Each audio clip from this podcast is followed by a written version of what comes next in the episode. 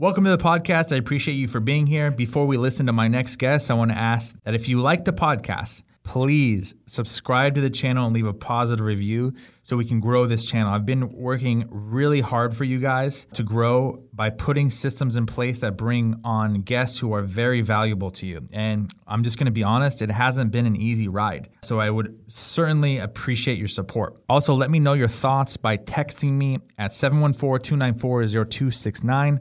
Again, 714 294 0269. Last time, 714 294 0269 to ask about details and to receive future podcasts directly to your cell phone. Let's continue with the podcast. So, okay, cool. So, where did we leave off? Uh, man, I don't remember. So, so you had, uh, so you, you so as you got these investors, you got to two million dollars. Um, an investment. Uh, you didn't dilute the company too much. You were talking about horror stories of investors. Right, right. And then you guys sell enterprise software, right? Uh, so the enterprise software was it hard? Like, how hard was it to get your first enterprise client? So this was really interesting. See, we started with an open source platform, and so we had enterprises using the Salt open source platform uh, well before we even got investment dollars in.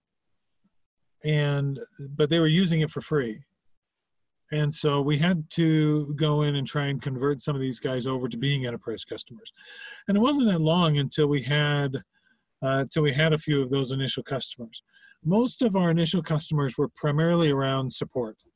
So we were making this open source platform and we were on the hook to support those guys. So if they ever had an issue, they'd call us up. If they wanted something added to the code, they'd call us up. And that was really the first few years of the company was mostly just supporting what we what we were giving away for free.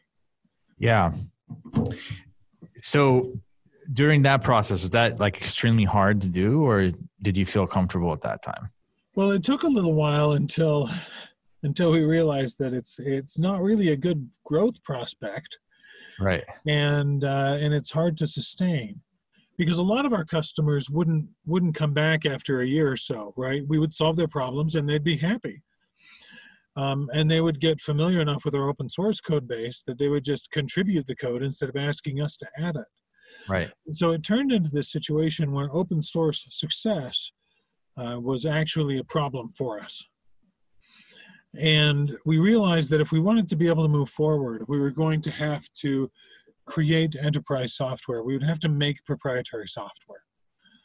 And so we go back to uh, 2015 and we make a concerted effort to change our, our business approach and say no we've got to make uh, we've got to make some proprietary software and so one of the problems that I run into with, with open source from a business perspective is you kind of have to win twice. Right. Uh, you have to win in, from a community perspective and get people to actually use your stuff for free. But then you've got to win again from a product perspective to say now that people now people who are using my stuff for free are willing to pay pay me money for more software. Right. Um, and that creates an interesting hurdle. We came out with our proprietary software and our sales went up um, significantly, but we found out that a lot of our customers were still buying the proprietary software, and not using it. They still just because we said that's the only way you can get support. Um, and we had to take another hard look at ourselves as a company. Sure, we we were growing, but not fast enough. And so, uh, back in um, late 2016, shortly after we came out with our late 2016, early 2017. Uh, when we came out with our proprietary software, I started telling everybody, look, we need to go into security operations. Right. Um, infrastructure management is heavily dominated by custom tools and customization on top of open source software. Mm-hmm. And at that point, I, we'd been playing the open source game long enough that we could step back and say, we know what this is. Right. We know what we're going to be able to get out of writing open source software. We understand how it fits into businesses and I started pushing hard internally. We need to go into security, um, and and that I feel we can have a pretty differentiated product from a security perspective. And so we started developing that back in 2018. And we came out with our first security offering about a year ago in um, compliance enforcement. And we talked to a lot of our customers, a lot of our open source users, and we were surprised how many of our open source users who had been telling us for years, we're never going to pay you a dime. Thanks, by the way. And then all of a sudden they're like, no, we love you. right. Right. I mean, so one of one of our biggest deployments of Salt is eBay. So um, eBay's oh. using us to manage about a quarter million machines right now. You know, give or take fifty thousand, um, which is a pretty pretty good deployment. Yeah. Um, awesome. And so they've been coming back to us now and saying, "We love this security stuff. If you add just a couple more features we can we can sign some big checks for you. And they were they were the kind of company that was telling us for years honestly we'd love to pay you but i just can't find a way to justify it internally. Really? Wow. How, how many decision makers do you have to go through to get to eve to to get them to write a check enterprise sales is really interesting when it comes down to navigating those decision makers right because it depends wildly on the company, what that company structure looks like, what their management looks like, what are what was our door into the company. Um, how do we make sure that our door into the company doesn't actually somehow become sabotaged by the end? Like they still love you, but they screw it up in weird ways. I mean, the navigation's intense. Sometimes you've got to go through five or six layers of managers before you get to a final decision. Um, and it can take months and months of time. It makes you think like is it even worth it to do to be in the enterprise um, sector if it just takes so long man? Like no and, and it does and it's a serious problem and it's one that we've done a really good job of mitigating. And this is another reason why we went into security. Early on we have we had a software platform that was nebulous and so we were saying we can automate whatever your enterprise processes are and we won primarily in the enterprise big business space because nobody could beat us on scale and speed. Mm. And so once these companies, yeah, once these companies got to a certain size, they just said, look, it's SaltStack's really our only option at this point. Wow. Um, but even then, it would take six to sometimes 18 months to navigate a sale, which wow. is which is horrendous. Now, yeah. I thought about this like so sometimes my sales cycles are are longer, but during like the dry periods, it's like the worst. But when you actually do close, you have that long of a time frame uh, to like right. To, to to be fertile. You know, to have uh, you know to be fertile, and you can, uh, or is that, is that the right word to use? I don't know, but um, it, it, it, you, you can uh, reap the rewards of your efforts for like another year, two years, three years, five years. You know. Yeah, so, I mean, you'll spend six months on a on a on a sale, but then they'll cut you a half a million to three million dollar check. Yeah, yeah. Um, and so for a while, I mean, our sales were the occasional fifty grand check here and there, but we were living on those three giant sales a year. Yeah. Um, and that's uncomfortable.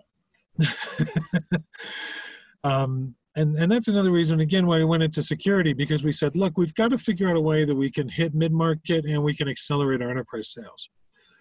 So our sales cycle went from being on average nine to 12 months, which again is terrible, um, to where it is now, where it's three to six weeks. Wow. And and that security product made a huge made all the difference because then it became very easy to say here's a very succinct message. It carries through. You can look us up and we clearly say we do xyz this is a pain point that is important to all of these big corporations. And here's a differentiating factor that nobody else in the industry can do it's easy to explain that in three to six weeks and get a sale lined up yeah um, so three to six weeks. How are you getting these clients right now? Is it just like word of mouth, or is it? Are you doing any a lot of outreach or? We're doing a lot of outreach. So I mean, we've got just short of a hundred people in the company at this point. Yeah. Um, I mean, we've we've got a much more robust robust marketing department than we ever have, and so uh, you know we've got we've got your pretty standard marketing lead funnel and pipeline in place at this point. So we're doing everything from high level outreach high um, really high top of funnel stuff um, as well as going to conferences talking to people at conferences. I'm giving presentations on product um, and flying all over the country and sometimes internationally all the time. Yeah. Um, uh, as well as even just advertising and getting people to go to our web properties. And our open source software is still a strong source of leads. How much how much capital are you, are you looking for at the moment right now? Anybody, Uh, any investors listening, maybe? Seriously. So right now, right now, wow, what's we're we're just solidifying exactly what our what our messaging is around the capital raise. Okay. Um, so so we haven't we haven't nailed down a number exactly. Mhm. Uh, right now, we're looking at somewhere probably it's probably going to land somewhere between t- twenty and thirty. Got it. Yeah, you should send this podcast eventually to all the potential investors. We're sending them we're sending them a lot of podcasts. Oh yeah. Oh, so you get you get interviewed quite a bit. yeah, yeah. No, I mean this is this is uh, fairly normal. I to, to be honest, I I did another podcast this morning. Really? Yeah. That's smart, by the way. Smart, smart, uh, smart thing to do. Um, I think a lot of uh, business podcasts would like to interview people like you, and um, it's so it's a win-win, and and for sure, like it gets you exposure to people that are listening. So No, it, it goes a long way, and and we really just have to be on the horn constantly with the message. And this is something again that's new for us. We weren't very good at marketing in the past. Um, now, and we've made huge shifts around changing our approach. do you guys do a lot of sales too, like calls, phone calls, cold calls, uh, networking? Like, what what are what is what are your main the main things that you do? Well, one of the things that's nice is that we don't do a whole lot of cold calling anymore, and we don't do a whole lot of cold. That's outreach. brutal. The cold calling is brutal. oh, oh, it is. Oh, it's insane, Yeah. um, and and it's not very fruitful, right? You you have people working their tail off. Your uh, your uh, cost of uh, cost your customer acquisition cost goes through the roof. Um, so no, I mean we're much more geared at this point that our salespeople are dealing with um, inbound leads that make sense as opposed to as opposed to more outbound leads that have a much much lower probability of bearing Well, fruit. you got to do what you have to do at the moment. You know, if you don't have the money, then you gotta you gotta do you gotta make the calls. You know, oh, uh, you do, you do. Absolutely. Um, so you're not a, you you don't disagree with somebody having like a cold calling staff when they when they're not there yet with regards to their marketing when they're not. I don't disagree with that. Um, there's a solid question about could that money be spent better in marketing? Yeah, a hundred percent, hundred percent. Um, and but at the same time, it depends on the industry as well. It depends on what your sale looks like. When you're when you're navigating enterprise sales, um, a, a cold call into a company that doesn't know who you are doesn't it doesn't go anywhere. It's it's not worth it. Um, No. Yeah, I mean it's one thing to respond to RFPs. Uh, we do a lot. We've done a lot of Oh, that. I hate RFPs, man. Th- those are the worst. they are. We've won some deals that way though. Really? Oh yeah, where where we weren't even on the radar for these companies, and we come in and, I mean, you got to work hard when you weren't invited to the RFP. but we've we've won a few big ones. We've gotten some some large insurance companies that way. Really? Wow. Okay. Yeah, I mean, because well, it's it's a seat at the table, and if we can get far enough that we can demo our product, they they pretty regularly say, "Well, wow, nobody else can do this stuff." I, I'm not really into the RFP game. I don't like RFP. That's why I'm like I'm focused more on branding these days.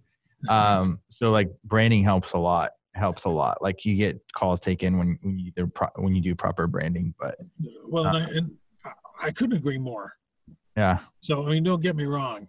Uh, when when I've got a when I've got one of my outside sales guys, we've we've got a few outside sales reps, and when they come back and and they're talking about supporting an RFC or uh, an RFP, there is much eye rolling that happens in the office. oh, it's like Of here's a bunch of loops to jump through for no reason. yeah, yeah. They, they may even ignore it. You know, it's not even. Oh yeah, Yeah, I, I was uh, think when I think about RFPs, I think of Gary Vaynerchuk. Are you familiar with Gary Vaynerchuk? No. Oh, he's really popular and he has a very big brand online, very huge YouTube channel, Facebook. Everywhere you go, you'll find he has a huge brand. And he says he doesn't do any RFPs for enterprise clients, and the reason is because he focused so much on brand. Um, well, we're having this conversation. I'm thinking about it. I don't know if we've started to just flat out say no to RFPs. I I can't remember us doing one for at least a year. Yeah, w- one thing, one thing I've implemented is like, uh, uh, like a, a, a an audit price. Like, so it's a very small um, uh, cost, very low cost to them getting an audit of their entire all their systems and whatever. And so you can provide a detailed audit of what they should do with their systems and then charge for that. And I'll, some people will actually choose to do that, and that covers your RFP cost. and then they're also getting some value um, because you're actually providing them a game plan as opposed to just like saying, "Hey, this is what we charge," and then having like you know everything about your company, whatever the case may be, like case studies and stuff like that. You can provide the case studies, but then you can say, "Hey, this is the game plan. This is what we'll do for you. You can hire us. You can hire somebody, an outside firm, uh, you know, what do you think of, of doing something like that? No, I, I love that approach. And, yeah. And again, this and that approach is one of the one of the reasons why we changed a lot of our go to market. Yeah. Because early on, most of our product offerings were extremely bespoke. Yeah. And um, you can't go in with a bespoke yeah. product and say, "Well, here's a demo of what we're going to do do for you," uh, when when you haven't had then, the opportunity to sit down and go over with with their team exactly what their needs already are. And some of these managers have a wall up, and they don't give you all the information you need to to provide the the proper uh, oh, yeah. so, oh. so it's like so if they're like, yeah, we'll pay like whatever two thousand dollars, twenty five hundred dollars to like for you to do a, a complete, detailed um, plan that we can implement on our on our own.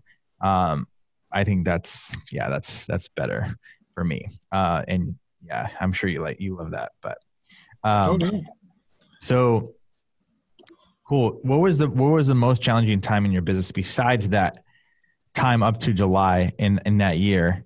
Um, that you were you were you, you began like sweating a little bit, like I'm running out of money. Besides that, what's been the most challenging thing for you? Um, I would say the most challenging thing has been really the business transformation. When we were the the two times that we were working on, um, I wouldn't quite call it call it a pivot, but I mean it felt kind of like a pivot. Um, we're where we had taken what wasn't a whole lot in resources and dedicated them in, in a high risk way to making new products.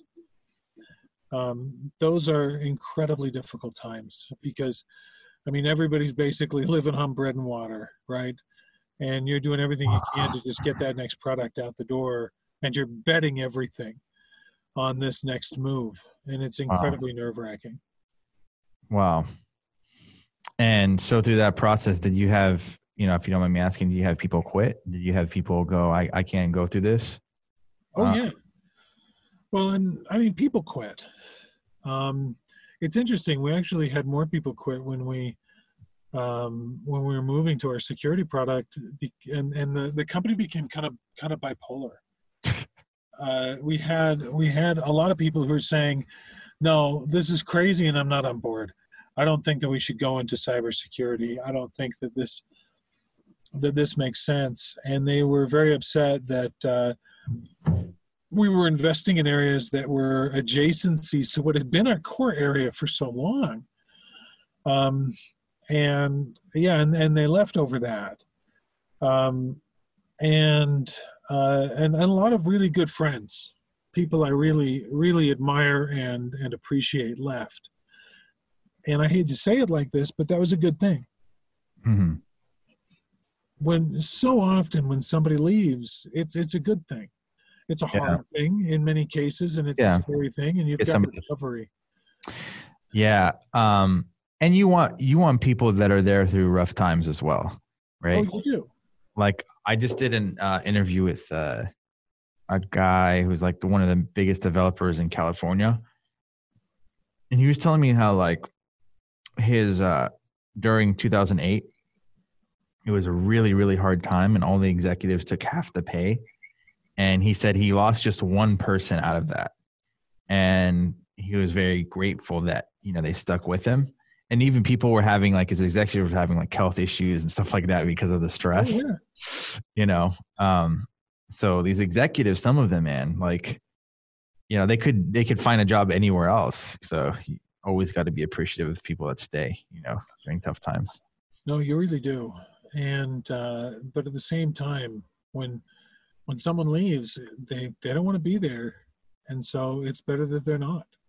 yeah Um, and and it, and it can be yeah, it can be tough to bite that bullet. Uh, but you've always got to look on the positive side of things. You've always got to be able to look at something and say, yeah, I've I've heavily relied on this person for a long time, but if if they if if they're not on board for this transformation, I, I gotta have somebody who is.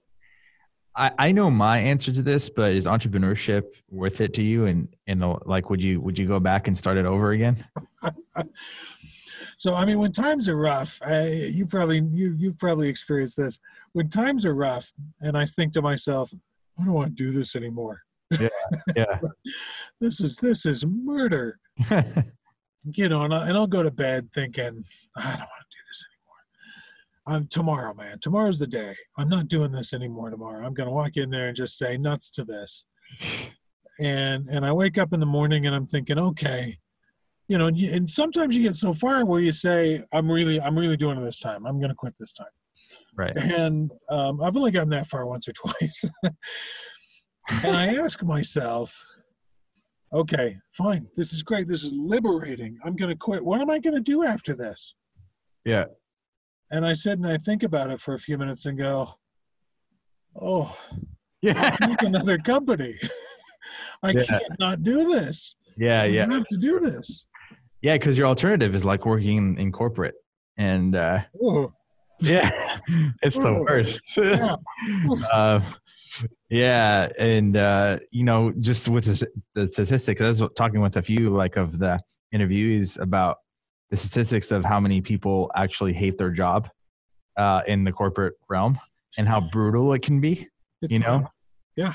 it can be extremely brutal and and uh and so th- that thought so there's benefits and detriments to to both sides of the equation right so Oh, like yeah so like entrepreneurship you're always worried about capital you you have to uh you have to manage employees um you know if they're great employees then not much management but like and then you have ups and downs clients you know complain. Uh, you don't have to deal with that in the corporate but somebody's telling you what to do every day. You have to come in during a specific time. You have no control of your schedule. Sometimes people you you work with you don't like. So Well, the great thing about being an entrepreneur is at least I get to shovel my own crap.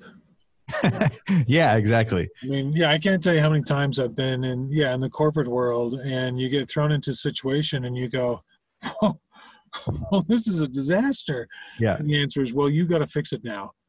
well, who made this disaster? Bob over there, but he's off the hook for some reason. yeah Okay, I, and then you I take the blame if it goes wrong yeah if you take the blame if it goes wrong too Oh yeah, oh yeah. yeah so um all right. And and so what what would you attribute your success to? Because you've obviously seen success. It's never an easy it's never an easy journey. And i'm sure like to to some extent most entrepreneurs that are doing well don't think they're doing well for the most part. It's just like a constant like man am i am i doing it? I don't know. Like, but You you you have clearly asked this question before. yeah yeah, my my my response is always, "Well, we're getting there. There's a lot of work left. We're getting there." yeah um, I feel like success is doing a lot of little things well. Um, and I also feel like it's perseverance. Uh, I mean, we've been we've been kicked while we were down a lot. Uh, don't get me wrong. And there have been a lot of days when, yeah, you, you get sick of being kicked while you're down. Uh, but then at the same time, you've got to you got to get kicked in the morning and look at your people in the afternoon and say we're we're going to make it and we're going to do great things Right. and being able to to put that positive attitude on and again take care of the little things over and over and over again that matters Yeah. um, it matters in a big way and just you just don't give up even when even when stuff goes sideways That's what you attribute your success to is just not giving up. Just just keep moving forward. uh, in in large part yeah the other side frankly I, I think that we're smart and we got some really smart people Right. Um, hard work. One thing I like to say is that hard work covers many other failings in life.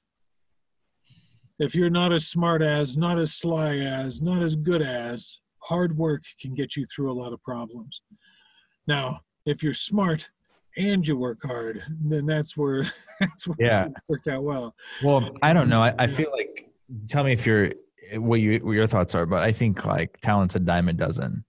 You know, it's people overestimate what talent can do for a company, and they underestimate what the hard work that that is needed that would make it work. No, I, I couldn't agree more.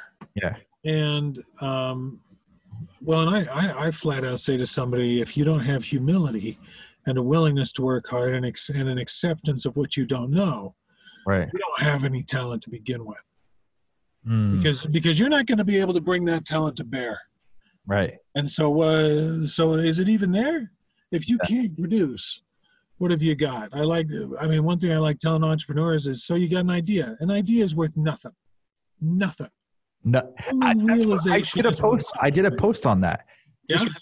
because I was the the the point was um uh, not to talk about myself. I don't like to do that, you know, on interviews. But like, um, I did a post on like somebody asking me to do an uh, sign an NDA, and they're they were pre revenue, and I'm like, you know, execution is is more is invaluable, um, and ideas don't mean anything.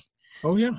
And and most people and a lot of people disagree with me on that post, but a lot of people in your position agree with me on that post. So, you know, well, yeah, because uh, I've got lots of ideas.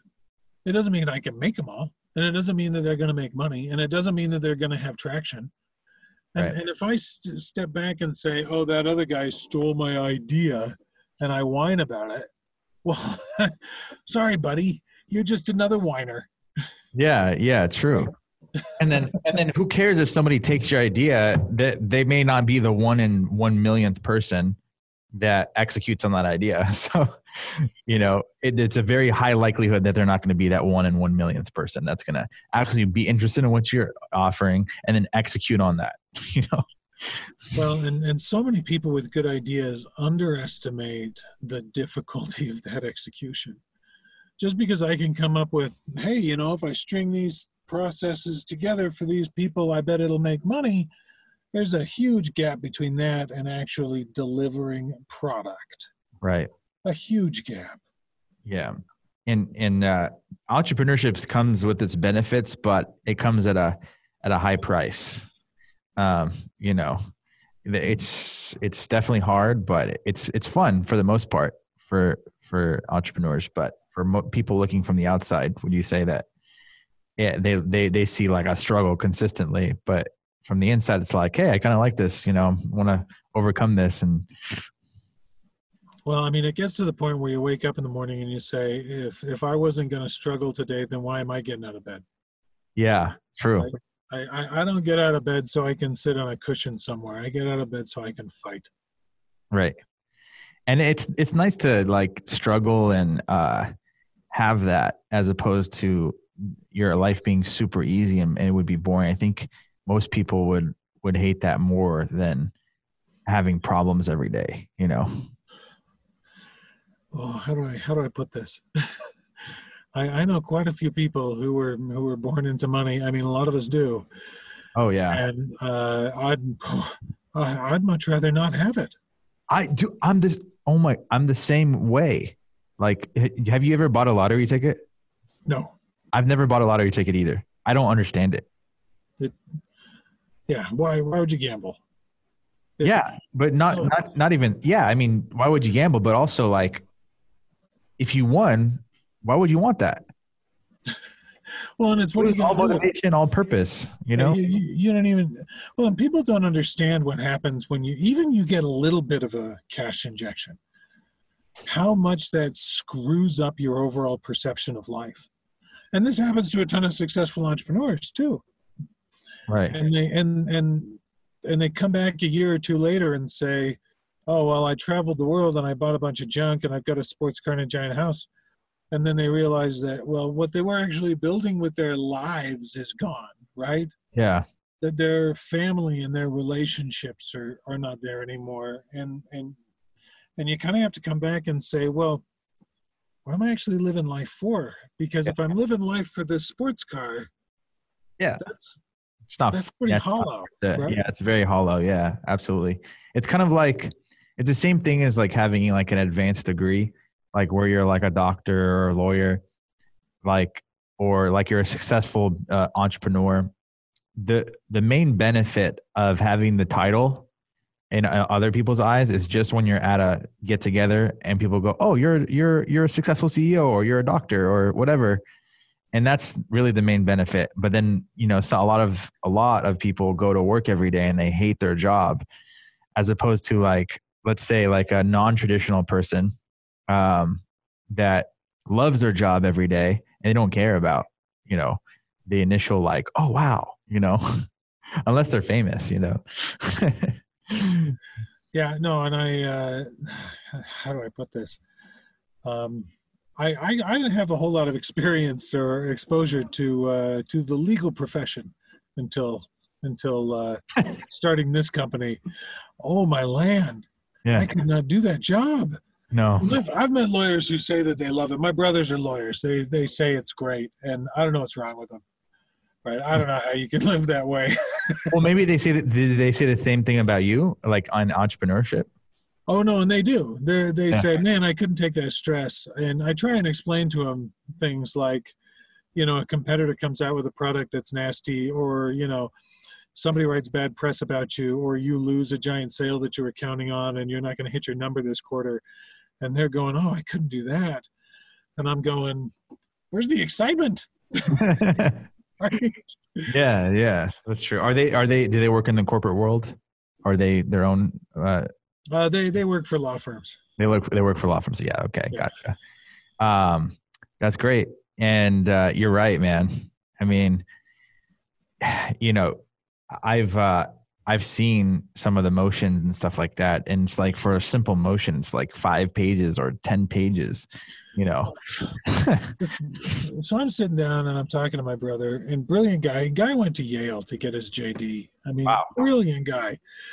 Um, I mean, I'm the dumb one, and oh, I mean, look what you. Um, You're definitely not the dumb one. Sure. I know I, I like to say that jokingly. Growing up, I was the dumb one. Um, but he, Maybe you just didn't like you didn't like education all that much. well, I don't, I edu- don't get me started. but uh, but I'm talking to him about a case, and he's working on this case for a year and a half of his life, uh, building huge amounts of legal documentation. And the result of the case is it never goes to court, and they settle. They never have to even review anything, any of the work. And I'm going, whoa! Well, you're telling me the last year and a half of your life just got thrown away? Mhm. He goes, Yeah. And I said, Doesn't that bother you? And he says, No, that was a lot of billable hours. Oh man. and Oh. I'm going, Oh, okay.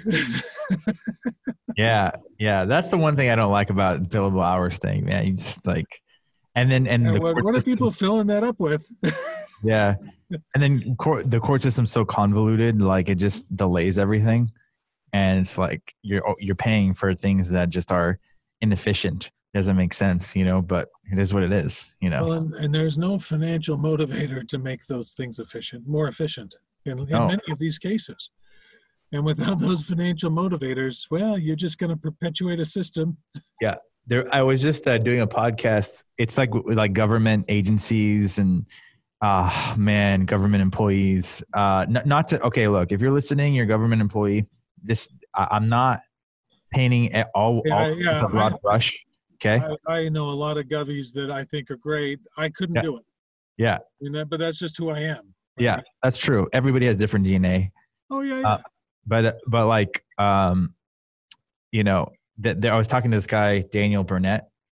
Um, he mentioned this on the po- on our podcast, but he he were he was a MD and he worked for the FDA, and uh, he he was a guy that you know went to like Ivy League and stuff like that. He went to this. He worked for the FDA, and there was there was like some really bad employees at the FDA, like just horrible, right? And one of them in particular was like sleeping all the time at her desk, just like sleeping. just like, what are you doing? Are you are you working? you know, and like she wasn't doing any work, bad attitude, all like the worst employee you could possibly imagine. She gets fired, right? Yep. She sues the government. They hire her back two weeks later. That's like what? like doesn't make that would never happen in the corporate world, you know? Well, because and because the reality is from uh, from a management perspective, as as unpleasant as it is, sometimes the best thing you can do is fire people. If you if you're not willing to let somebody go, then then there then you don't have the right motivation matrix inside of your business. Right. And, I mean, I certainly do not enjoy letting people go. No, but if somebody's not doing what I'm paying them to do, I should stop paying them. yeah, no, I, I agree. I agree. I mean, it's it's business. You know, you're paying for something. You know, now if somebody's going through something like personal, and you know, I, oh, oh heavens, of course, of course.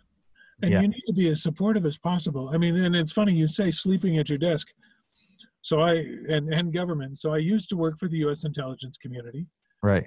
um, and uh, we we built some cool stuff there that i can neither confirm nor deny exists. That's awesome.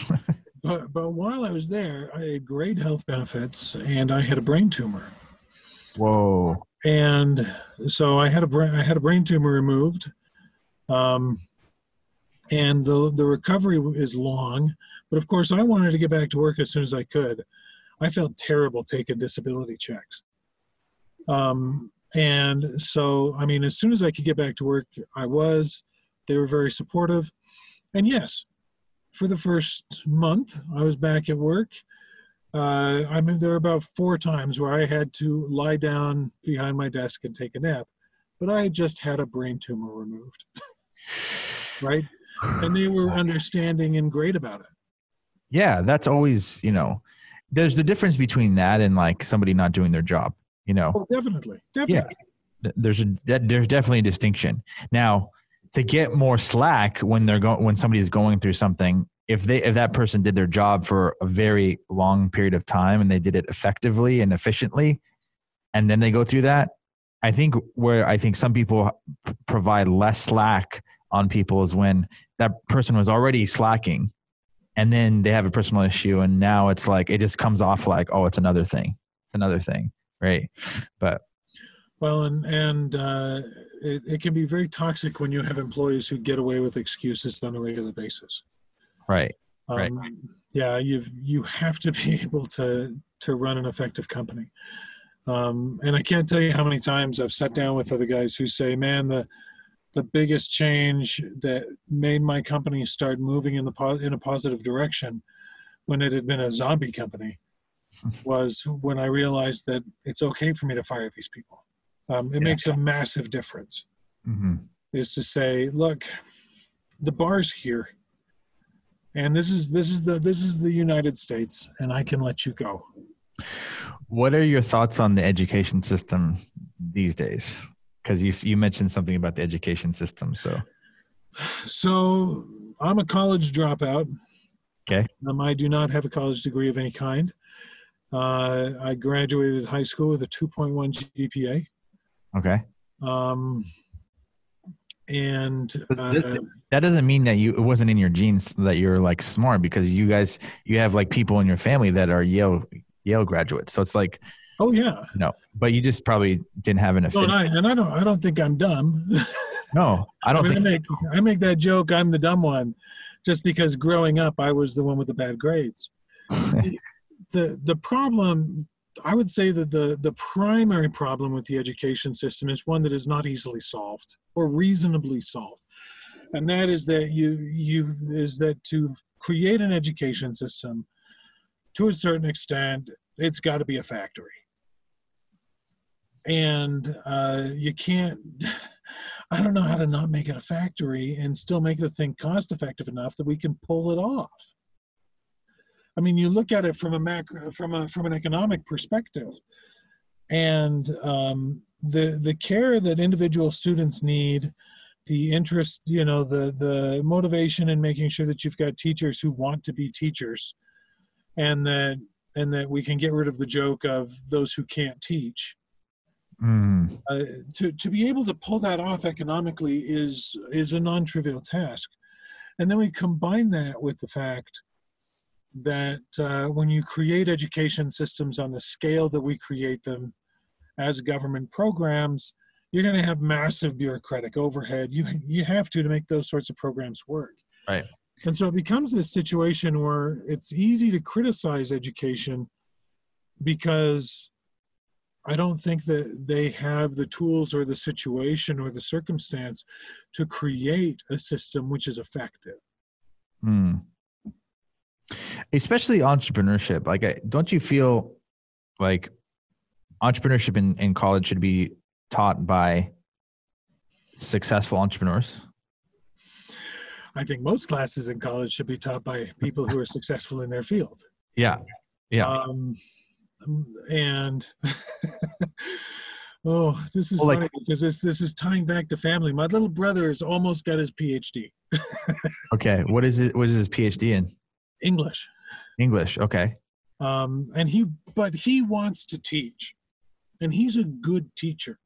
Yeah. Um, and he's passionate about teaching, and he's passionate about his Yeah. students. That's different than entrepreneurship. In, being an English teacher is like you've actually gone through the process of being a good, good at English, um, or good at you know English um, literature or whatever the case may be.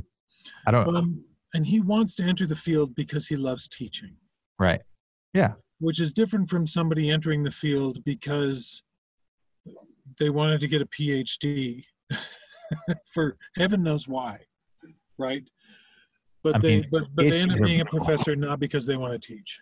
PhDs are brutal, man. I, my uncle has a PhD, uh, and uh, from USC, and like it's it's really brutal. Um, seven years, you know, eight years sometimes, not ten years. Some people are are in this on these programs, and it's uh, intense. It's like why not just like I don't know. I just feel like why not become like a, a physician or something, but because it's like sometimes you don't have a job at the end of that PhD, you know. Um, Well, and a lot of PhDs don't have a job at the end of their PhD. yeah, And um, I mean, personally, if somebody comes to me and they have a PhD in computer science, uh, I got to be honest, that's I'd rather take a guy with a master's uh um, because a PhD. you're gonna have to overpay. Maybe I don't know. Uh, no, uh, it's it's more because typically when I've hired PhDs in computer science, they are so incredibly opinionated about their approach that they have researched. Right? They've they've pigeonholed themselves to a certain extent, Mm. and it makes and then they and then they feel as though they're better than everybody else because they got a PhD, and it's hard to argue with. Yeah, it's like and and I'm there going, look, sometimes I need you to I need you to pick up a shovel, and that's that's life. yeah, They don't want to pick up the shovel So I'll do necessarily. that. yeah, I mean, and don't get me wrong, I've I've hired and worked with PhDs who do pick up that shovel and are great. right, right, right. Um, but it's it's one of those situations where those become my concerns with a PhD as opposed to a guy with a bachelor's or a master's. Right. Or even like, are you opposed to hiring computer engineers that are college dropouts? Uh, we have quite a few computer engineers who are college dropouts. Yeah, I mean, look at like Mark Zuckerberg. like, you definitely want to hire Mark Zuckerberg as a computer engineer for sure. For sure. So, um, all right. So, all right. So, if somebody's listening to this podcast, how would they get a hold of you? Um, what's the best way to to uh, contact you? Oh, to contact me? Yeah. So one of the challenges I've got is I've made a large open source community. Yeah. Is there's a lot of people who want to talk to me. Oh, okay. All right. All right. So so there's there's kind of layers between me and uh, Sure. Uh, but if somebody wants to talk to me, uh, shoot me an email. It's thatch at saltstack.com. If you're trying to sell something to me, uh, please just stop. Um, yeah. Um, if you want to contact me for some legitimate, decent reason, please, I'd, I'd love to chat. awesome. Awesome. That's awesome. Thank you so much.